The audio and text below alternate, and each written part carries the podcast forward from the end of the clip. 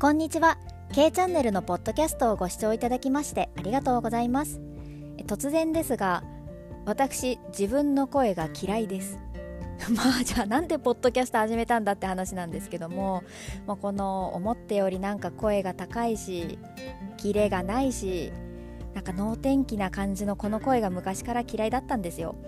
ま、ただですねえ先日動画コンテンツを作って配信したところあの聞いていただいた方からなんか癒されましたみたいなコメントをいくつかいただきましてえそんな人いるんだみたいな発見があったんですね。まああのお世辞もあるとは思うんですけども、まあ、たった一人でもいいねって言ってくださったりあと役に立っているとしたらそれで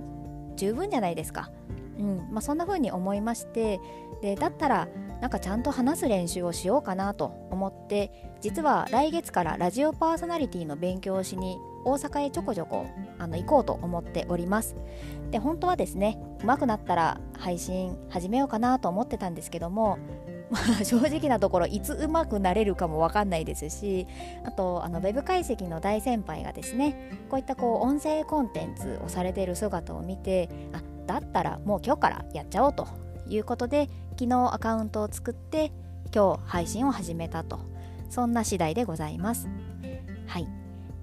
で、えー、K チャンネルのポッドキャストのコンセプトなんですけれども解析にしたいと思います。あのちなみにご飯の方じゃなくて分析する方ね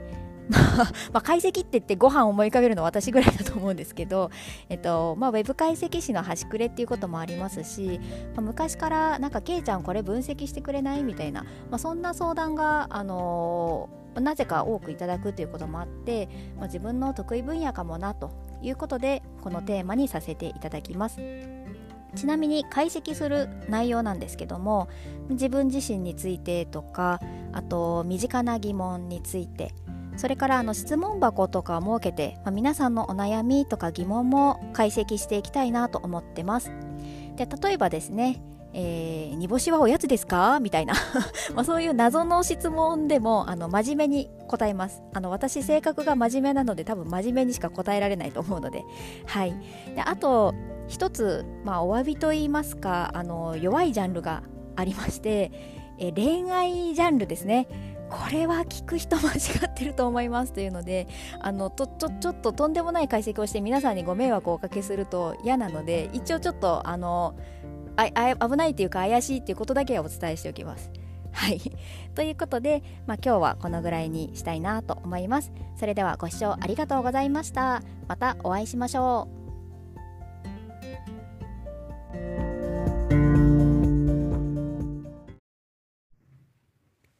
皆さん、こんにちは。K チャンネルを聞いてくださり、ありがとうございます。フィリピンセブ島旅行記第2回目は、こんなお話をしたいと思います。よろしくお願いします。